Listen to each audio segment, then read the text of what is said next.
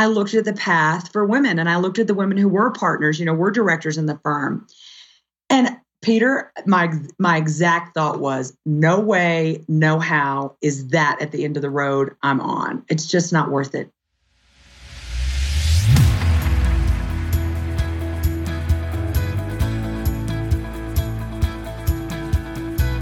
Welcome to Improv is No Joke podcast, where it's all about becoming a more effective communicator by embracing the principles of improvisation. I'm your host, Peter Margaritis, the self proclaimed chief edutainment officer of my business, The Accidental Accountant. My goal is to provide you with thought provoking interviews with business leaders so you can become an effective improviser, which will lead to building stronger relationships with clients, customers, colleagues, and even your family. So let's start the show. Welcome to episode 44 of Improv is No Joke podcast. Thank you very much for downloading this episode. Today's guest is Courtney Kirschbaum, who's a human development and high performance expert who specializes in helping young professionals choose the right career and achieve mastery in it. Courtney grew up in a small town with only two stoplights, and now she's an international speaker and presenter who works with future thought leaders, helping them to transition into and build solid foundations in their careers. Courtney has a tremendous amount of energy, which is contagious, and she is funny too. Some of her analogies are hilarious. For example, early in the conversation, we started talking about using social media to promote yourself at conferences where you will be speaking. I give her high praise on her social media skills, and she replies, I don't think I'm very good because I keep comparing myself to 14 year olds and they've mastered social media by the age of six. Well, I guess it's funnier when she tells the story. Courtney discusses the transition from college to the workplace, which I refer to as from backpack to briefcase. College students are attending classes in their PJs one day and having to show up to work at a professional job the next day, and no one has explained how to bridge that gap. What are the expectations? What is the significance of office politics play in your career? Questions like those. Courtney founded CK Consulting to fill the leadership and development gap and train people to work in their core competencies and become leaders and high performers. She trains and coaches millennials, helping them transition into and build solid foundations in their careers. Courtney's straight talking style helps her connect with the audience by combining compassion, humor, and real work experience to provide tools and techniques so they'll be able to be successful and productive in their careers. I would be remiss if I didn't mention that Courtney was the closing speaker at TEDx Edmonton in 2014 and was selected as one of eWomen's Network's top five speakers in 2013. You're going to enjoy this episode because Courtney's energy, as I've stated earlier, is very contagious. If you've been listening to my podcast for a while, you know that one of my goals with this podcast is that I'll help you begin to make changes in your work and personal lives so you can connect better with others and create meaningful relationships. Many people have said that it takes 21 days to start a habit. But according to Dr. John Molidor, PhD, this is incorrect. John is the professor of psychiatry at Michigan State University and president of the National Speakers Association Board of Directors. He said that the research shows that it actually takes 66 days to create a habit. So now we have to put in a little extra effort and work to create the muscle memory. That's why I created the Yes and Challenge to keep these principles in front of you so you can build up your improvisational muscle. To sign up, please go to my website, petermargaritis.com and scroll down to the Yes and Challenge call to action and click to register to begin building the productive habit of yes and and the principles of improvisation. And remember to share your experiences on Twitter using the hashtag yes and challenge. Now, if you're unaware of what the and challenge is all about, I discuss this in greater detail in episode 0. So go back, take a listen. Remember, you can subscribe to my podcast on iTunes, Stitcher, and Google Play. If you'd like to purchase a personalized signed copy of my book, Improv is No Joke, an improvisation to create positive results in leadership and in life for $14.99 and the shipping's free, please go to my website and you'll see the graphic on the homepage. Please allow up to 14 days for delivery. You can also follow me on social media. You can find me on Facebook by searching The Accidental Accountant. On Twitter, my Twitter handle is at P Margaritis. Connect with me on LinkedIn and Instagram by searching my name. Well, with that said, let's get to the interview with Courtney Kirschbaum. Welcome, Courtney, uh, to my podcast. Thank you very much for being a guest and taking time out of your busy schedule. You are very welcome. It's great to be here. It's great to see you. Just so the audience knows, I've known Courtney now probably going on three years ish. I, am terrible with time. It could be three days. And I think it's like three years. I think you got it. It's three years ish. Ish. We we met. She was uh, uh she does some speaking for the Business Learning Institute, and we met. I believe it was at the NABA National Association of Black Accountants conference. Uh, it was our first time that we met, and you were preparing for your TEDx uh, presentation at the time. That's right. That oh boy, that takes me back a little bit. Wow. And my wife says I can't remember anything. she is wrong. You she, nailed it. She is wrong. And I, have I've kind of gotten to know you uh, over uh, the last three years, a lot through social media because I follow you, you follow me. Uh, and, and, the one thing I, I, I loved about when you would arrive to a city, you would take out your smartphone and video yourself and put it out there on your social media. Say, hey, I'm going to be at this conference. I'm doing this. Hope to see you all. It just yeah brought that energy, and I have to believe those meeting planners just absolutely love that. You know, I feel like I'm not very good with social media because I'm always comparing myself to like people who are 14 and 15 who are absolute, you know, masters at it and have been since they were six. But I started, I, I kind of started realizing that I know what I like to see um, and what kind of what I connect to. So that was like uh, I was so pr- proud of myself when I did that. I did it, and I know exactly what you're talking about because I I was at a conference in New York when I did it, and I was in um, Las Vegas at the NABA conference. And people, because when you're at conferences, people sometimes don't feel like they can come up to you, or they wouldn't even have a reason to. But I think the the thinking is, well, if she's videoing herself and putting it on her Facebook page, I can go chat with her. And they feel like they already, maybe they already know you. So that's a definite benefit. If you're thinking about it and want to bite the bullet, it, it will really enable you to it opens a door for people to connect. And, and that's great advice. I, and actually I, I, I did try it uh, but I, I learned a very important lesson.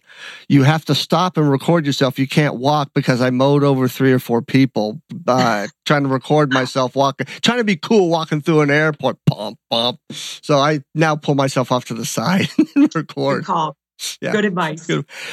Let's start off the, our conversation by letting the audience know a little bit more about who Courtney Kirschbaum is. Okay, I'll cut, I'll try to keep it brief.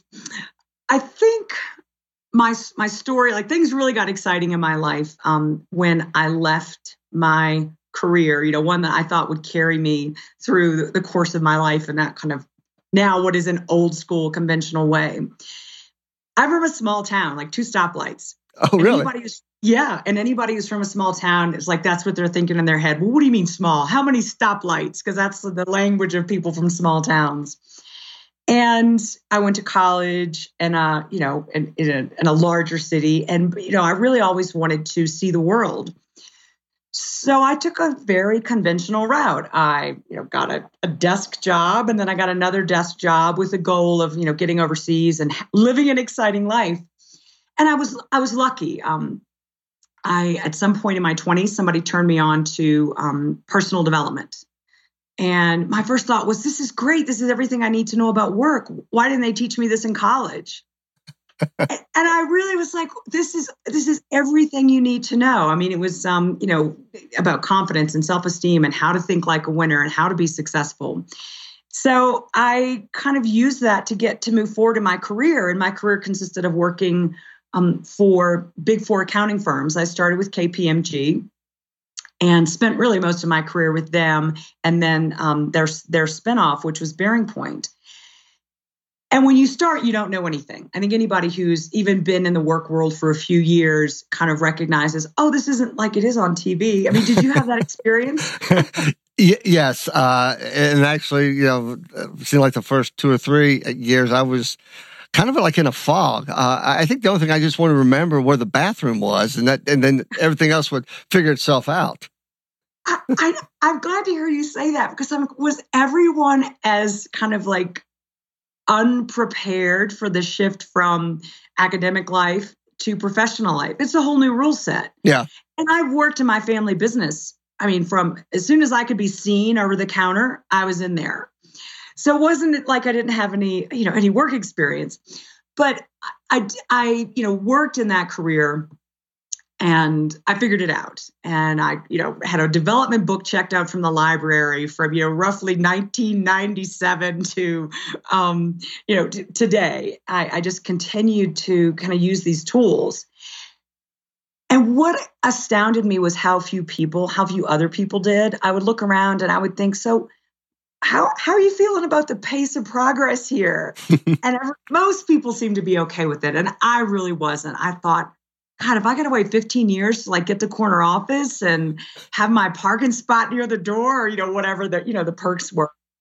Yeah, and that I think was kind of what that paradigm was like. Is this that is this all there is? Paradigm I think is what kind of stayed with me, even you know right up to the end. Once I felt like I really got it and was doing a great job and getting what I wanted out of my career, um, it just seemed like there there was a better way. Well, you you were working for an accounting firm, big four accounting firm, and and, and I I think still to this day they're not they still have that same kind of pace, that same kind of that energy within the firm, which was one of my challenges when I worked for Price Waterhouse was that I had all this energy. Uh, and the pace was so slow and things were in structure. And, and I, I, got into the profession late in life. I was 30. I'm, I, I tell everybody I, am Greek. I, I, grew up in restaurants. I grew up in customer service. I was a banker. And then I went into an accounting firm and things just kind of, and Bueller, Bueller. And I just, I was just, you know, I, I, I see your energy and I'm, I'm, I can imagine you were feeling a lot of the same way that I was at the time. I was, yeah, I, you said it perfectly. I had all this energy. And the fact is, bureaucracies and really structured environments don't know what to do with that energy. And and and I have to be honest, I didn't know what to do with a lot of it, you know, to do I didn't know what to do with it myself in, in many cases. I was just like, you know, they just said work hard and you'll get ahead. And I didn't have any of the um I have to confess, I didn't have any of the finesse. You pick that up as you go you know, life changes you. You're not the person, you're not the person at 35 that you are at 25. And as I kind of matured and got some perspective on the environment I was in, I had drawn a couple of conclusions. First of all, I I'm kind of frustrated here and I'm, you know, I'm getting my work done and I'm doing a great job, but this isn't all that maybe rewarding or satisfying even on its even on its best day. I feel like there's something missing. And so everyone else kind of felt that too. I felt I can remember, you know, hearing more than once, you know, this isn't really my passion, but it's a good job. you, know, you know, and, and a lot of people feel that way. And it's so common that it's become the norm and people are like, you know, this is this is good enough. And at some point it just stopped being good enough. And I I think this was I had that moment where I'm like, there's no way I can do this until I'm 55 or 65. So I had that like, uh oh, I'm in trouble. so I quietly ignored that for a few years until um, I got lucky because um, the economic downturn actually kind of freed me. I don't think I would have quit a good job. I think a lot of people wouldn't walk away from a you know a good situation. And when the economic downturn was kind of like a shadow being cast across the land, I thought, I can take a break now because and and my uh, BearingPoint, I think basically kind of got chopped up and sold off, and they laid off everyone that didn't kind of go to another place. There were a lot of people who were who were laid off, and I took that opportunity to take a year off and regroup. And I think everybody I think everybody should have the opportunity to do that. If it was if I ruled the world, everybody would get their year to like to figure it out. And and that really began a different journey for me. She's going to put out an executive order. It's going to be great for everybody. It's going to be wonderful. everybody mandate from the president and we're going to take 1 year off Figure it out. Beautiful, wonderful. It's gonna be great, Peter. It's, it's gonna, be, be, great. It's gonna be huge. It's gonna be great. Uh, it, it, it's it's funny you say that because I, I, was working Victoria's Secret catalog, as you remember, not as a model, but thank you for thinking of that. and, and, and I I got downsized, re-engineered, restructured, right, laid off. But I, I didn't have a year; I had three months, and the, after the first few days, I mean, I all I people people would talk to me, and all I hear is wah wah wah wah wah. I don't have a job. And then about a couple days after that, I went, you know what? This could actually be the best thing that could happen to me. So I'm going to try to figure it out. And, and I, I didn't, but it gave me time to realize what ifs and, and kind of build a plan on the what if. And it works. It you know, it does work. And I'll tell you, your metaphor, I mean, the, the, metaphor I thought of when you said that is when you, what happened to you and what happened to me, I think maybe to even greater degree, you're separated from the herd. Yeah. You know, I think of an animal, it's like, uh oh, this can't be good. I'm separated from the herd. When I, you know, when I watch those nature shows on TV, this is when something bad happened. And that's how you feel. Just to give you an example of how long it took me to retool. I, in the first three or four months, got my ACSM personal training certification. I took a wilderness first responder class. I mean, I couldn't do nothing. Right, right. It was like, I have to do something. So I took all these classes and I continued to get certifications. Now, part of that was in an effort to figure out, okay, what am I going to do next? Right. I thought I'll be on ski patrol because I I had just moved to Colorado and I took the wilderness first responder, which is what they require you to have. And I was like, no, I don't want to do this. And I loved it. I absolutely loved every minute of it, but I knew that wasn't for me. And then I got um, my personal training certification. Like, I'm going to be a personal trainer. I'm going to help develop people, you know, a little bit more literally. And I was like, nah, no, no, no, I'm not doing that. But the point, the point I want to make from that is people try things. They're like, and you get well he first he tried this and he didn't want to do that and then she tried this and she didn't want she's just she's just all over the place and i'm like now is that such a bad thing and it's not but i do think there is a stigma attached to it and i i didn't. I mean i didn't do that when i was young. I was like my mindset was good and right and you know the image i want to project is somebody who's got it together and the person who got you know who's got it together gets a job and gets on the path. And you know by the time i was in my 30s i'm like okay some of that was bs and now i'm doing it my way. And those and i also just to make sure you get all of my fail all of my missteps in here i also thought about becoming a lawyer now if my lawyer is listening to this he's either like fainted or he's dying laughing right now. He'll be like, "Yeah, I, that's true. That's probably right on." Um, but I I realized, you know, that's I think realizing what you don't want to do is just as important as realizing what you do want to do. Just acknowledging, okay, this is not for me. I, I'm going to keep looking. Oh yeah, I, I completely agree. Uh, at one time, I wanted to get my certified financial planning uh, credential, and I went, uh, no, that's not it. And I tried a, number of things until I kind of, well, until I fell in love with teaching. But yeah, you, you, you have to try a lot of stuff, and you have you have to be able to fail in order to figure out what you're doing. But it, as you said, it takes time. Yes. So you can, and thinking about your business, we'll talk, we'll start talking about that. But you work, I mean, I mean, you've been there, done it, and you're working now with the younger generation. Part of what you do is helping them transition into the corporate world. Absolutely. I mean, my, I think my whole, you know, remit or kind of purpose in life is I've been where you are and I know how awkward it is. I know how confusing it is. I know the mixed messages you're getting because it hasn't really changed all that much.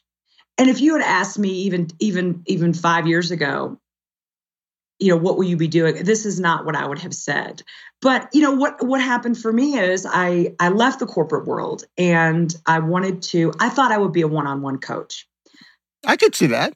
I kind of had this hazy vision of it. You know how it is, but I was very, I was very certain that I wanted to take my life in a new direction. So I leave the corporate world and I'm like, I'll, you know, I'll be a coach. And I realized that's that's not as much as I love helping people. That's not kind of the the platform that that, that I want to do it in. And I I had begun speaking. I was at I was in Lake Louise in Canada.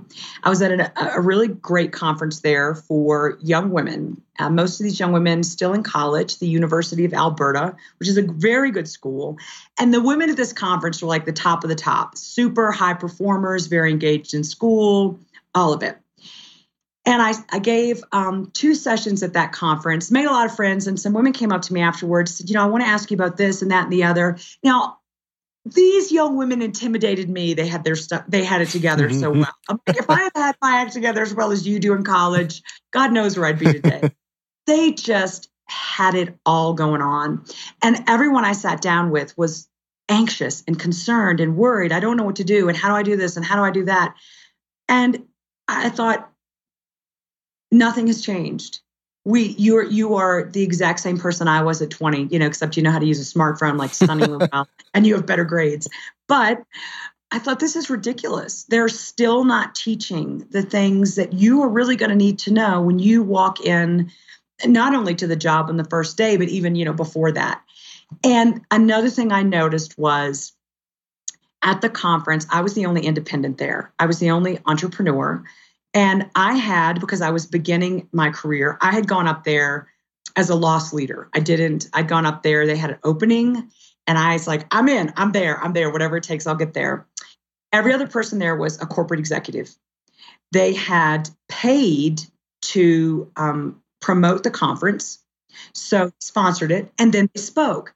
And what they had done is monopolize this market of young talent. And the only perspective that the young women there got was a corporate perspective. And I have to say, that got my hackles up a bit. And I just thought, these women need to hear another perspective. And they, um, they're really kind of not getting it. And they definitely weren't getting it in colleges. So that kind of made me think you need to, you can go back and, and really change the experience for a lot of people and make it this is unnecessarily hard. There are some lessons in life that you're like, you know, you got to learn your lessons. There are going to be challenges and you you benefit from them. I believe that wholeheartedly.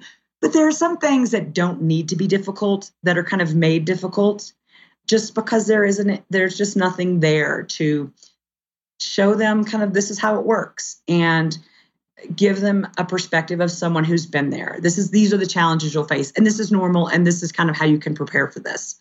So that's kind of what got me on this path. A couple of conversations with some really bright women who were a bit scared of kind of going out into the world after graduation. Can you give me a for, for example of that?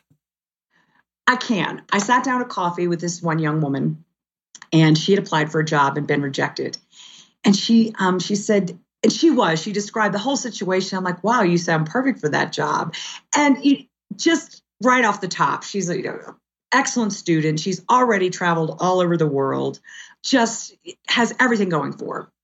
And she said, A friend of mine works there. And she goes, I feel bad saying this. She goes, but I almost feel like my friend is jealous of me or maybe doesn't want me to get a job there. And and you could tell it really upset her. She didn't want to sound egotistical. But I'm like, that's a reality.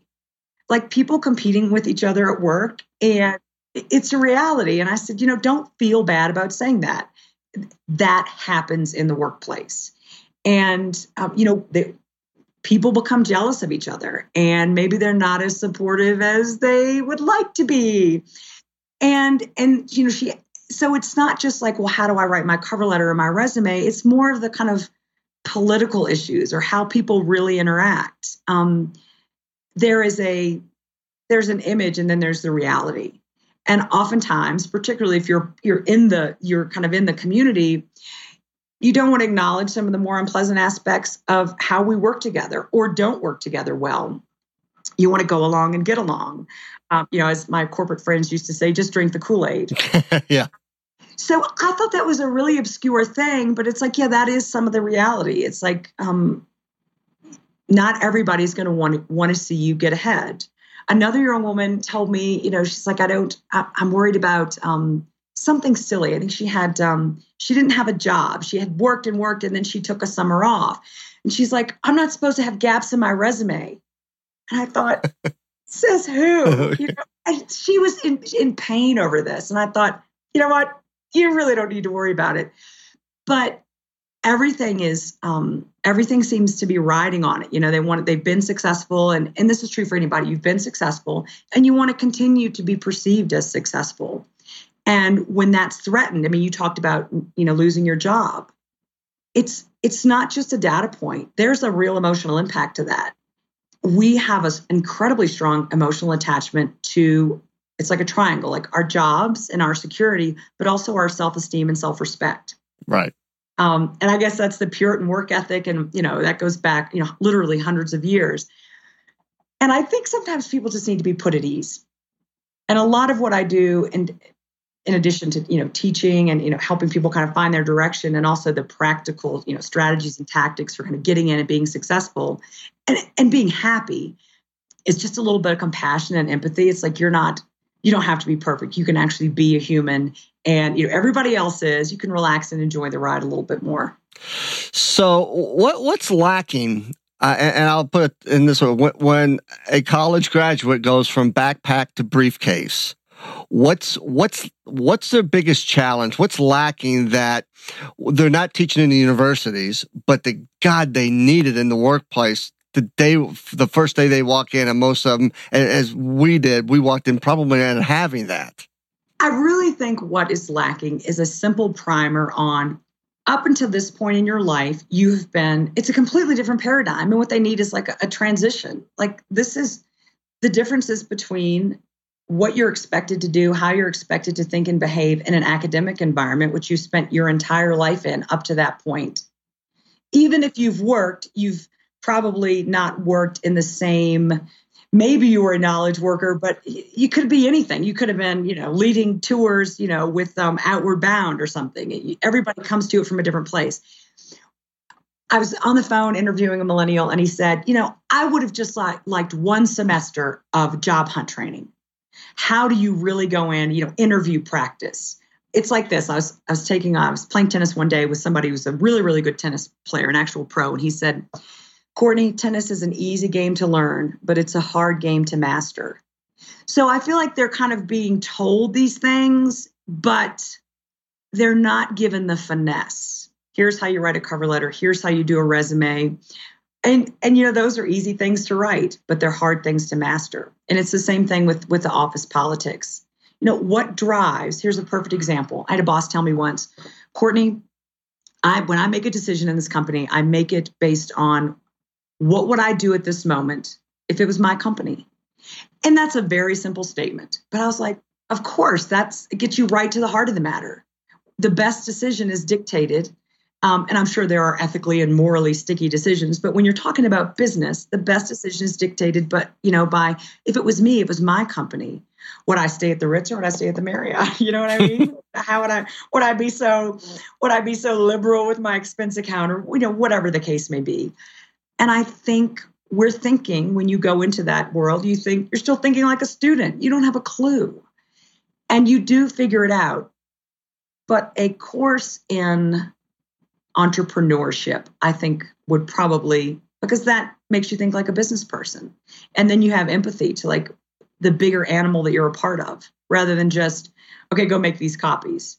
And you don't see how the bigger machine works. When I, I worked in Amsterdam for a while, I was with KPMG, and the the guy running the whole show there was actually a very good leader. And I, we were talking one day, and he said, um, "What do you suggest to engage, you know, people at you know your level a little bit more of what's going on here?" And I said, "You know what really open people's eyes to what what the bigger picture is is if you if you invited someone and included them in your executive committee meeting so because we don't know. I mean, you go you go in there and you have your conclave and you come out and there's a new pope or whatever and we don't get it. We have, you know, so we're thinking and we're trying to solve problems on your behalf when you turned the ship 3 meetings ago and we we don't know. And I think a lot of that is driven by people protecting their turf and the whole all of that corporate stuff that goes on. But that insight and I'm sure he thought, well, there's a lot of stuff we talk about in there that you definitely don't need to know about. And that may be true to some degree, but there is a great deal of insight. And what I saw was the old dog saying, Oh, look at these young pups. They'll figure it out the hard way, like I did. And if I had to figure it out the hard way, then you're going to figure it out the hard way. That's not changing. And to me, I looked at that and I just thought, this is ridiculous. Um, and it really did drive me to move out because I, I thought there's so much talent here. There are so many smart people who started young and said the way to survive is to fit into this mold. So they remolded themselves in the corporate image and then kind of were trained out of bringing their talents to the foreground. It's like I don't have time to do that because I have to get this work done and drive their their issues forward. And I think that's part of the conflict. Yeah, I I, I agree with you with that. And as you were describing that, it takes me to a conversation I've had with a, a number of partners. Is when we're talking about new hires, I go, you, you got them in a cube and they're doing this work, but they don't know nothing about how this business works. And, and you don't really know until maybe you get to be between manager and senior manager. And I said, why don't you take these kids and say, this is your cube. This is, you're hanging your shingle here. Your your area has to be profitable for the firm, and I'm going to teach you how to, that how a firm maintains its profitability. And you, I think there's so much more ownership uh, that that would be taken on by that new staff versus, yeah, I'm working for this company. I'm just doing what they're telling me versus, yeah, my area is profitable. And this is what I'm doing and this is how I'm doing it. And, and to your point, yeah, let me have some information that's coming from the meetings. What's management thinking? I'm not going to give them all the dirty details. Some of that stays up top, but some of the, some of the day in and day out information should be shared. I, I think that gets emotional ownership, uh, that equity emotional equity into the organization. I completely agree. I think it's the differential between teaching people to think like workers and teaching them to think like they have a stake. Right.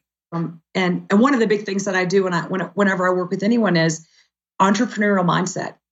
Um, don't I think people are a little bit too submissive. You know, it's like I'll do anything to get the job. I'll be anything you want me to be, and sometimes without even realizing they're doing it and that's it's no good for them and it's no good for whoever they're going to work for because they're never going to reach their potential if they're just like well just tell me what you want me to do and the big thing is, is vision i think if you're driven by a, a big picture of how you want things to end up even if that changes and it always does that is one of the most clarifying motivating things any individual can do. It's like, what, what's the big picture here? Where are you ultimately going? Maybe you're going to go through KPMG or a couple of other big four firms before you get there. Have have a bigger plan, and wherever you're working at any given time should be kind of part of your plan, not just you being part of of their plan. And and having that plan, but being very adaptable because the landscape does change, and, and sometimes we we have that plan, and we we we may be so rigid in that thought process that we're not willing to maybe take a chance and go into a different direction.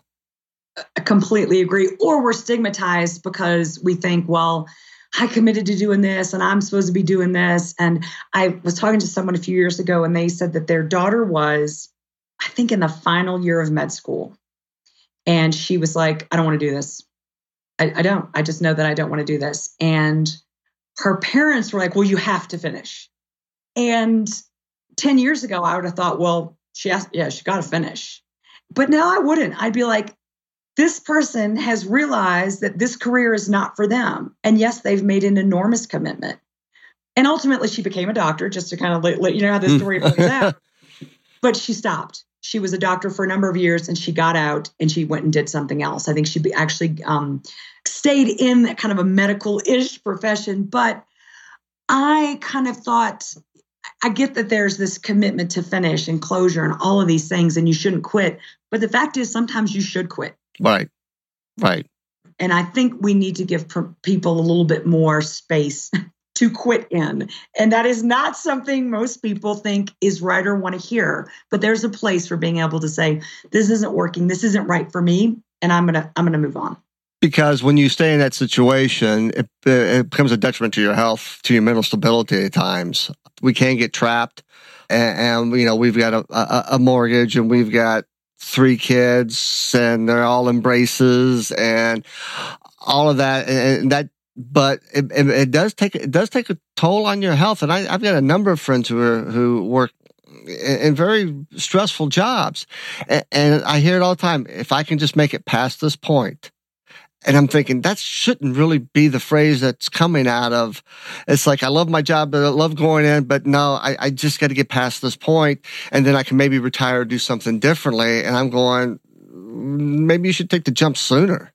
I cannot tell you how many people I've seen deteriorate, myself included, as work stresses them out. And any doctor will tell you that there is an epidemic of what they call non-specific inflammatory disease.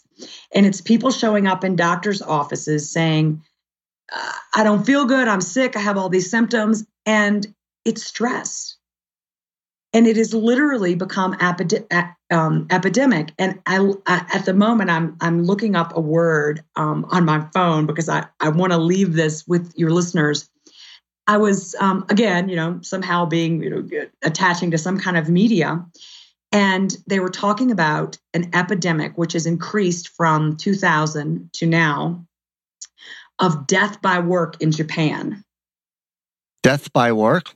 Death by work. I, I'm not making this up. It is an epidemic in Japan. It's called karoshi. Karoshi. Karoshi.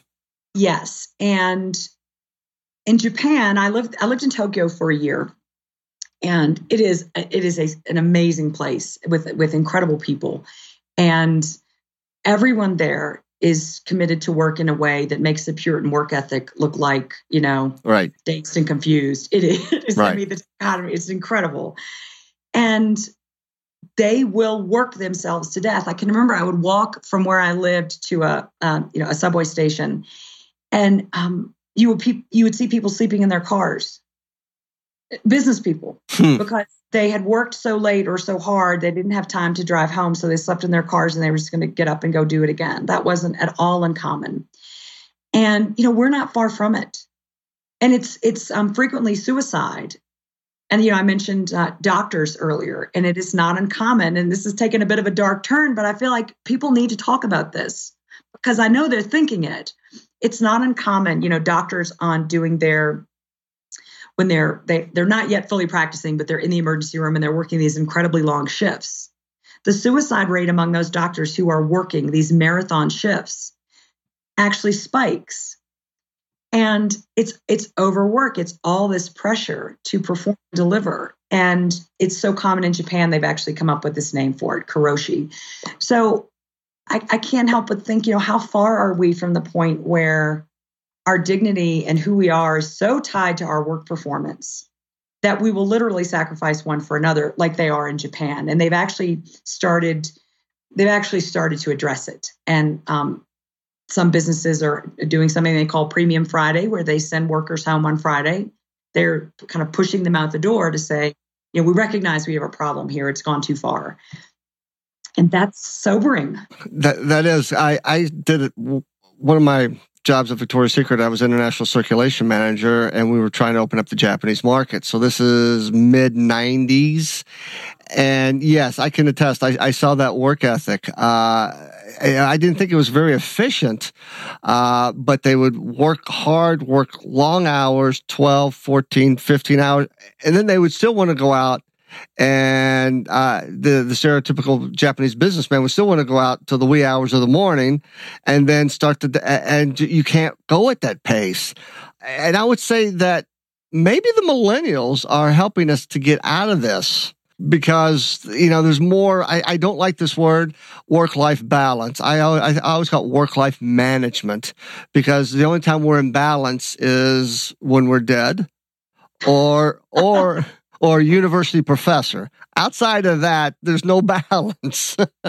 and, but they're, you know, yeah, the baby boomers, God, they just want this time. They want to be disconnected. They want to, they, but yeah, and I think, I think they are helping us to see that there's more to life than just the job.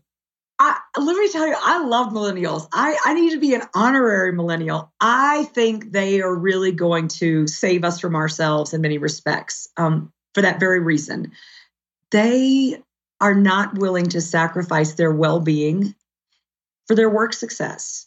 They bring such a great, I think, a great and refreshing attitude. It, the optimism, and I know I hear people who work with millennials. I mean, I work with millennials, and I hear them say, "Well, these millennials," and I'm like, okay, that's not a millennial characteristic.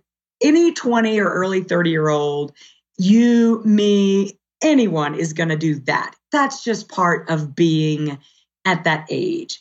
And that's a, I think that's an important distinction because they're like, well, those millennials, it's like, no, every 20 year old in history, you know, had a lot of stupid tickets, which they played, including you. And we all need to just give them a pass there. I think they bring optimism, incredible discretion about what they're willing to be subjected to, which is not karoshi, and just a new way of working. And I, I'm inspired. I am absolutely inspired. I, I um, was giving a talk a few years ago I, I don't know how I got into this, but I was speaking to the Colorado Association of Chiefs of Police.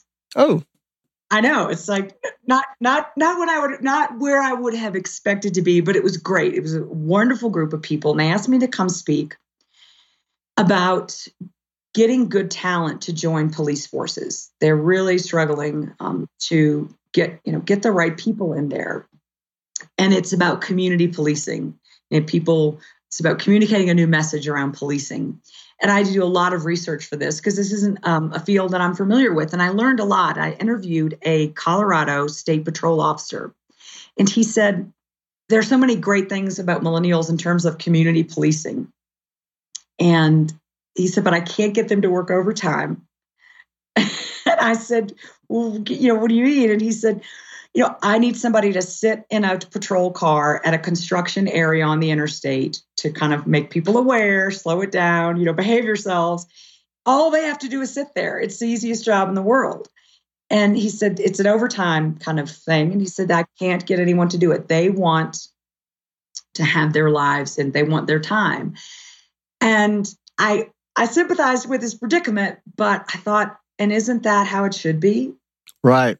I mean, to was a good thing. I mean, isn't that the other end of the spectrum from karoshi, where you've worked your, you just worked yourself to literally to death? Yeah, I, I, I, I, I, I hold the same thoughts about the millennials. I, I, I think uh, having been that was probably my working with seniors when I was at the university and pushing them out the door. That was one of my favorite things to do, and I would always tell them, "You guys got the you got the world by the tail. Just go a little slow." just just back off the, the pedal just a little bit in those early years. Uh, but you get you guys are great, and, and, as you're describing this, I'm going. Well, that's that's the problem right now in the accounting profession with succession planning because they don't want they see these partners working themselves to death, and they don't want to have anything to do with it.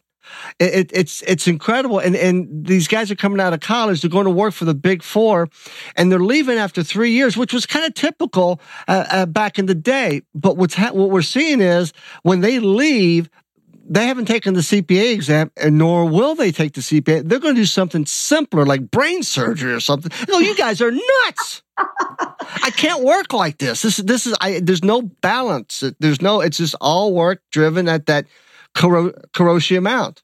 Yeah, I um I was going to mention that the the number of recent graduates taking the CPA is in decline, and and it's because they don't want to grind away and study and study and study, and they see it. And honestly, you say you know they look at the partners and they're like, I don't want to do that. That's exactly one of the main drivers of why I got out. I looked at and of course, I had to bring the, you know, another element to it, which is um, as a woman, I looked at the path for women and I looked at the women who were partners, you know, were directors in the firm.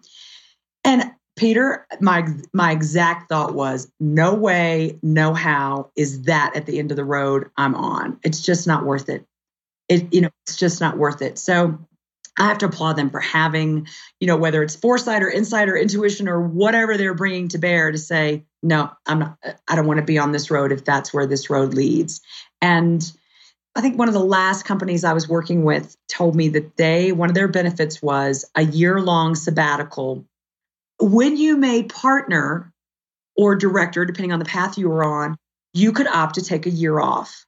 And things like that really make me think that the you know companies do get it they are kind of saying you know to do whatever you want to you know fulfill the world you know traveling around the us in a winnebago or traveling the world or going to nepal so I see some responsiveness. It'll be it'll be interesting. I read something last night that said by 2025, 75% of the workforce will be millennials. Yeah. I can't wait for that. It's right. I mean, in a blink, we'll be there. Yeah, because we'll be a lot older. Um, and I love when I when I do talk about the generations with audiences at time. You know, I'll, I'll by the show of hands, how many baby boomers do we have in here? And all these hands go up, and a few millennials. And I say, yeah, we all complain at times about the millennials. So remember the you baby boomers that raise your hand. You're the ones that raised them. and they're all going, no, not my kid. Like, no, you all raised them. The baby boomers raised them. And okay, so quit complaining about them. It's on you. That's right. You put them out there into the world. Now let's work with them. So we, we, we gave we gave your son. This is true story. We gave your son a ribbon for being in last place in a diving competition, a participation ribbon. Or I remember he had a, like an a, like an eighth place. No, he lost. eighth place. It was first, second, third. After that, there's there's nothing. And but no, he had an eighth eighth place ribbon and had a participant ribbon. I went, this is insane the trophy for showing up. Yes, the trophy for showing up. Well, bless them. They, they take a lot of heat for it, but I think on the balance, I'm like I I hope their optimism their optimism will lift us all, and and I think it will. I really do. I, I do too. I, I saw something. It's probably now over a year or so ago on CNBC uh, that the millennials contribute over two trillion dollars in consumer spending. Now, I, I, I, I you can laugh at this. I, I, um, stated that that stat in one of my presentations, and somebody said, "Was it their money or their parents' money they were spending?" I went, "Oh man, oh. it was oh. their money." And when when you think of millennials, you know we have this picture, but then I try to shape that picture a little different and, and say one person's name who's a millennial. Some guy named Mark Zuckerberg. Mark Zuckerberg, yeah, yeah, yeah, Zuckerberg. So, he's a millennial. He is. Yeah. He's, he's like the ultimate millennial. Right. I think a lot of millennials think, what is it, like upwards of 70% of millennials want to be entrepreneurs.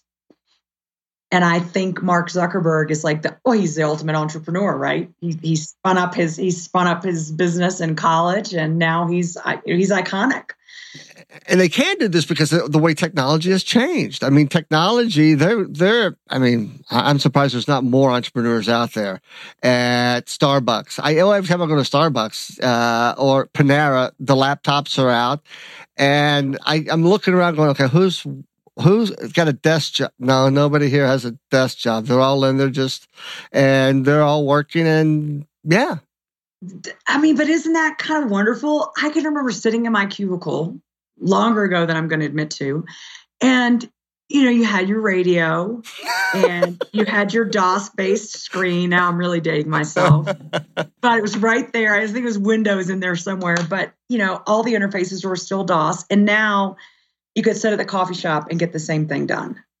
Right. You could you could work on your phone. You, you can read on your phone. I uh, officiated a wedding for my goddaughter uh, last year, and and she's she's a millennial. She's in her uh, mid to, to late twenties, and we were talking about the vows, and I said, "You guys have written your own vows." They went, "Yes."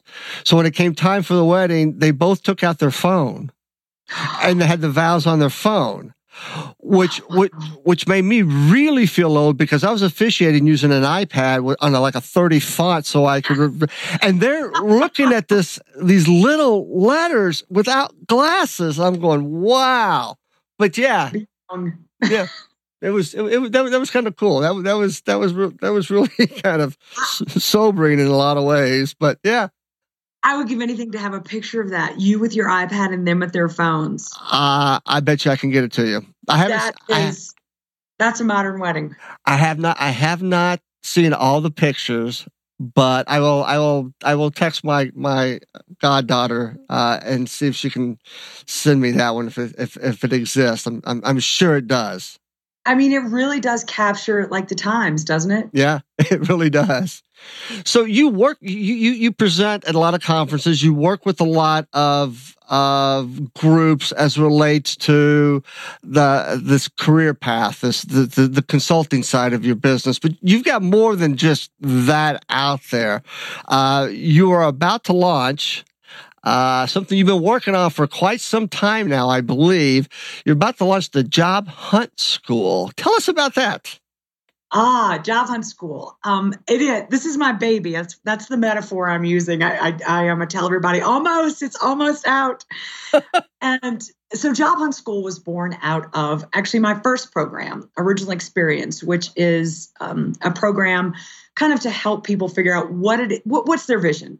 What do I want to do? You know, I'm out of school. I've tried some jobs. I kind of not sure which way to go. So when I was working with this group of people in Original Experience, I call them the Originals they would call me or text me or message me, Facebook inbox me and say, Hey, I've got a job interview tomorrow. And I don't, I, what do I do about this? Will you look at my cover letter? Will you look at my resume? Should I include this? They want to know what my salary is. Should I tell them?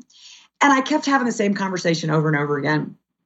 And last Christmas, last December, I was um, home in Virginia with my family, and I had one of these 11 o'clock. I get a message, and I just thought, you have to address this because every single person you know in this age group uh, uh, sooner or later comes to you with these questions. And again, it's that anxiety. I really want this job. It's perfect for me, but I have no idea how to get from where I am to the desk in that office. Or I do, but I'm still in, insecure and unsure, and I don't want to blow this. So they're under a ton of pressure. And I, I, I grabbed a cup of coffee. I sat down with a legal pad, and I started making notes. And I had a name for it I guess, by January. And I naively thought I would have it out by June, but nevertheless, and it just morphed into this, you know, into this idea. And it is the purpose of Job Hunt School is to have something for that person recently graduated up into their 20s who is spinning their wheels and is going through the motions and doing all the right things. But again, they know how to play the game, but they haven't mastered it, and they're and they're suffering for that. So from soup to nuts, that that's what Job Hunt School offers. So let me ask you this question: Does Job Hunt School uh, uh, um, address this issue? Uh, I had uh, an earlier podcast, uh, a woman named Brett Rowley, who's a career coach talks a, a, lot along the same lines that that you are but she made a comment that she works with the, the, the same type of group primarily women about negotiating salary oh yes and she made a comment about there's so much money being left on the table because we don't negotiate salary uh, which can be very intimidating to that job applicant, especially if if they're going into uh, a senior role, a, a more senior role, and the salary range is going to jump pretty substantially. So they're going to go. They might. Oh, it's like a, maybe a fifty percent increase. How can I negotiate? How can I? And I'm going. You you can because you have to think about the person, the, the level that it's in. I, have got a little bit of a, a, a an HR background because that was part of my undergrad. I'm going, you know, you got to look at the compensation matrix. So I'm trying to figure that out. And, and, you want to come in probably around the middle, which gives you some place to grow. Uh, but, you know, they might be trying to bring you at the bottom. So, yeah, you should n- negotiate. You know, it's, it is like anything. You're intimidated by anything you don't you don't know how to do you've never been trained in and I think what compounds everything in this part of your life is collectively people kind of expect you to know what to do. So there's this there's this feeling like, well, I'm supposed to know how to do this. You know, when you're sitting around and you're like, everybody's looking at each other because nobody knows what the person who's talking is talking about, and you're like, is it just me? Am I the only one who zoned out and was on my phone? And then it then it becomes, I mean, and this is the word, it becomes like you're a little bit ashamed that maybe you don't know something you should know. So you're just going to shut up and take what they give you and it'll all be good. But take that same person and sit them down and say, I'm going to train you how to do this. It's just like tying your shoes or riding a bike, or it's just like anything else you've learned. But it's like once you get into the work world, okay, we're all in competition. So let's not share our secrets because that money you negotiate for, maybe, you know, maybe money that could have been mine. Right. So there's this competitive atmosphere. And they just need to know how to do it. And nobody tells them the rules. Nobody tells them, you know, the little secrets that here, let me tell you what's going on backstage. Let me tell you how HR thinks. Let me tell you kind of how all this is set up. they just, you know, know what they saw in the movies or what they picked up from their parents or if they had an internship somewhere. And when you have to do anything and you've never actually been sat down and said, okay, here you go, negotiating 101, you are going to feel awkward and uncomfortable. And I, I think, you know, they talk about women having more difficulty negotiating than men. Whatever, whatever your default point is, it's something that can be taught. And that's, that was the whole point of of you know of the program was just to pick the things out that cause the most anxiety most for example rejection everyone flips out when they apply and they don't hear anything after you've been around a while you're like there there are some reasons for that but it's part and parcel of the game um, and it, you kind of have to have the right mindset about something like that um, but all of these things that are so familiar to you and I now, because we've been up and down this road many, many times, many, many times around the track. When you begin, it's hard to remember how what you didn't know. Yeah. And that's what I that's what I want to step in and help them with. It's like, yeah, you went to the career center and here's your resume and here's your cover letter. Let me take you the last 10% of the way there. And that last 10% is the difference between your resume going in the bin and your resume getting on the short list to get a phone screening.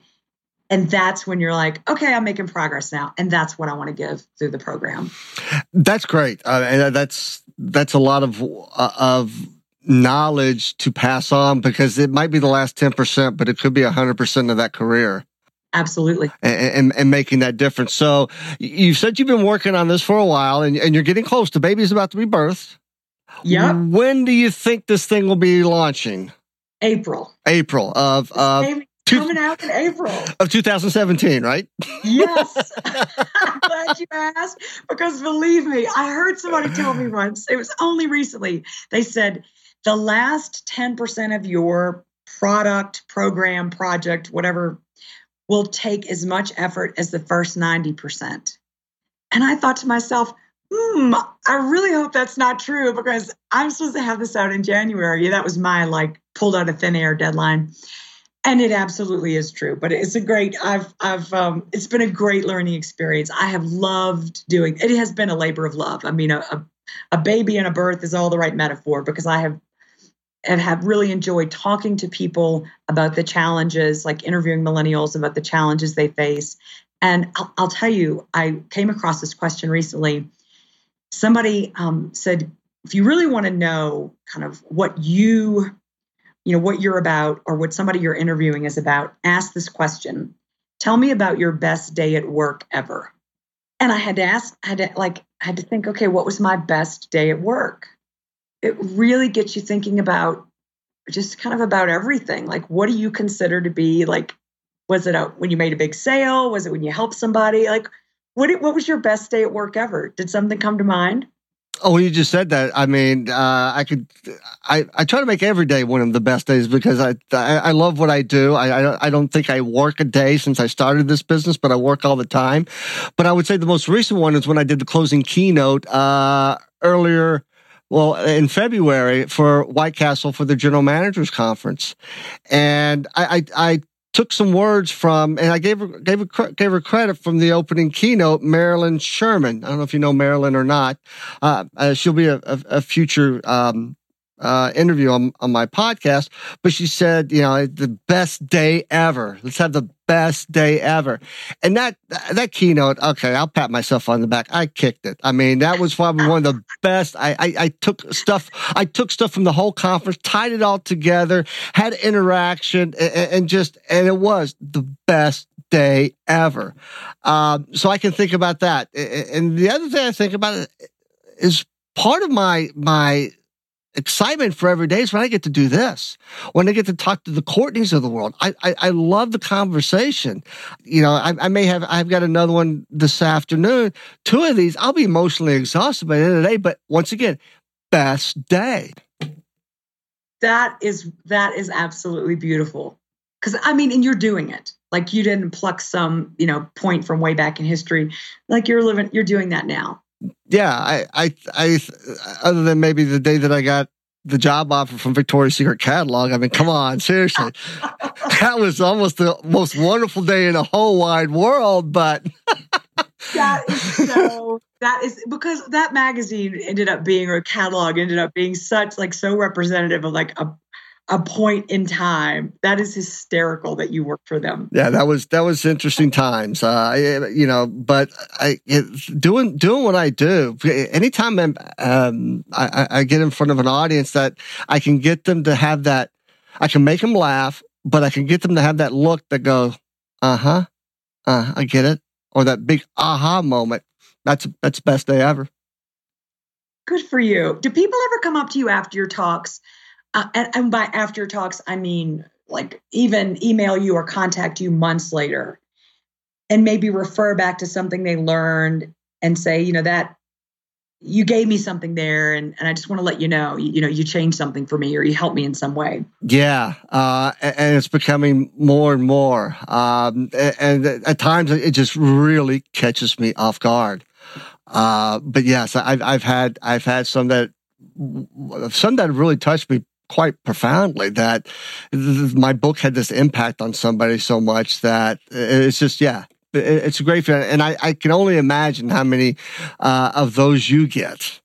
I've, I've been fortunate enough to get a few and and every time I, you know, somebody, every time I get that, it's all, you know, it's always a surprise. It's out of the clear blue sky. You know, you get an email and, and somebody tells you their story.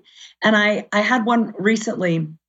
This young woman emailed me, and you you speak and you look at the audience, and you, you have some people, and maybe there's some people you don't have, but you go and it's it's over. It's like you have that moment with this group of people, and you know, usually a few people will come up afterwards, and you you connect with people that way. But I had a woman email me and she said, I saw you speak last year for an International Women's Day event in Canada. And you talked about your TED talk. And you talked about, you know, one of the things I do with people is I tell them, you know, if you're stuck or you're, you're not happy where you are, just set a breakthrough goal. Set one thing that if you achieved it, it would transform your life. And for me, that actually was my, you know, was that was that TEDx talk. And she said on that day you you gave your talk and you asked us to speak up and you asked us to share our breakthrough goals and i didn't and i didn't come up to you afterward and she said but i set a goal to give a tedx talk on that day you know because of you and in two weeks i'm going to give one and i just wanted you to know you know thanks and this was my goal i wanted to finally tell you what it is it's better than a day at the office it really is yeah. it just comes as a surprise and you realize you know, it's like the guy walking down the beach throwing starfish in the water. Whatever your work is, you can't save them all. You ever heard the story? No. Guys walking on the beach and thousands of starfish have washed up on the beach and they're all up in the sun and they're going to die. And this one guy is walking down the beach and he's picking up starfish and he's just throwing them back in the water. And he meets somebody coming, this guy coming in the opposite direction. And the guy says, what are you doing? That's stupid. You can't save them all. You, you know, you're not going to make a difference. And the guy picks up one of the starfish and he chucks it in the water and he said, made a difference to that one. Wow. Love that.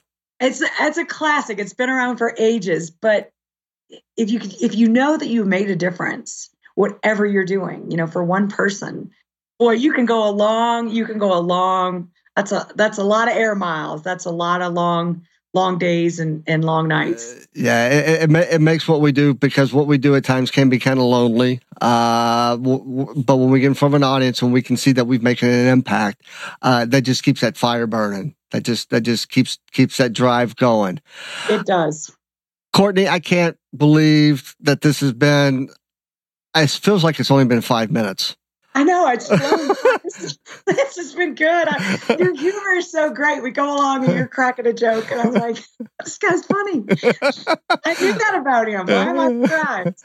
Uh, this has been a blast. Uh, I, I know my audience is going to take so much away from this, but tell the audience how they can find you. Ah, the best place to find me probably is CourtneyKirschbaum.com. And that's C O U R T N E Y K I R S C H B A U M dot com. It is. It's a mouthful, it, but yeah, it'll it'll hopefully come up if you get a little of it in there.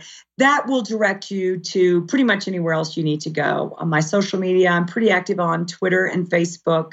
Would love to see you there. And if uh, any of your audience members are getting ready to job hunt or know someone who is, uh, right now, we have a splash page up for Job Hunt School, and uh, you can sign up. So when that launches, if you want to see what that's about, or you know someone who might benefit from it, you have a niece, nephew, cousin, yourself, whomever, uh, yeah, sign up and you'll get the word and uh, you can check it out for yourself. That's great. Thank you so very much. I will put all this information about Job Hunt School, the links and stuff, uh, in the show notes. And Courtney, it's been an absolute pleasure. Same here, Peter. Thank you so much. Oh, thank you.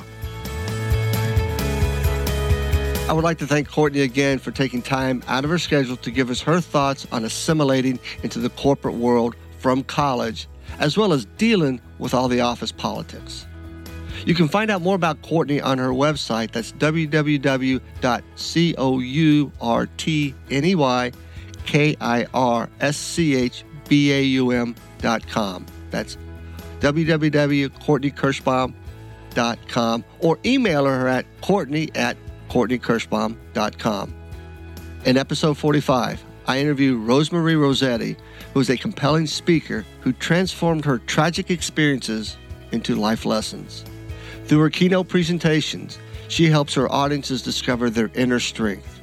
Her core message is focused on success strategies and life lessons that can provide the tools to live life with conviction. Remember, you can subscribe to my podcast on iTunes, Stitcher, and Google Play. If you'd like to purchase a personalized signed copy of my book, Improv is No Joke, Using improvisation to create positive results in leadership and life for $14.99 and the shipping is free, please go to my website, www.petermargaritis.com, and you'll see the graphic on the homepage. Please allow up to 14 days for shipping. Thank you again for listening, and remember to use the power of adaptability and, yes, and, to grow your career.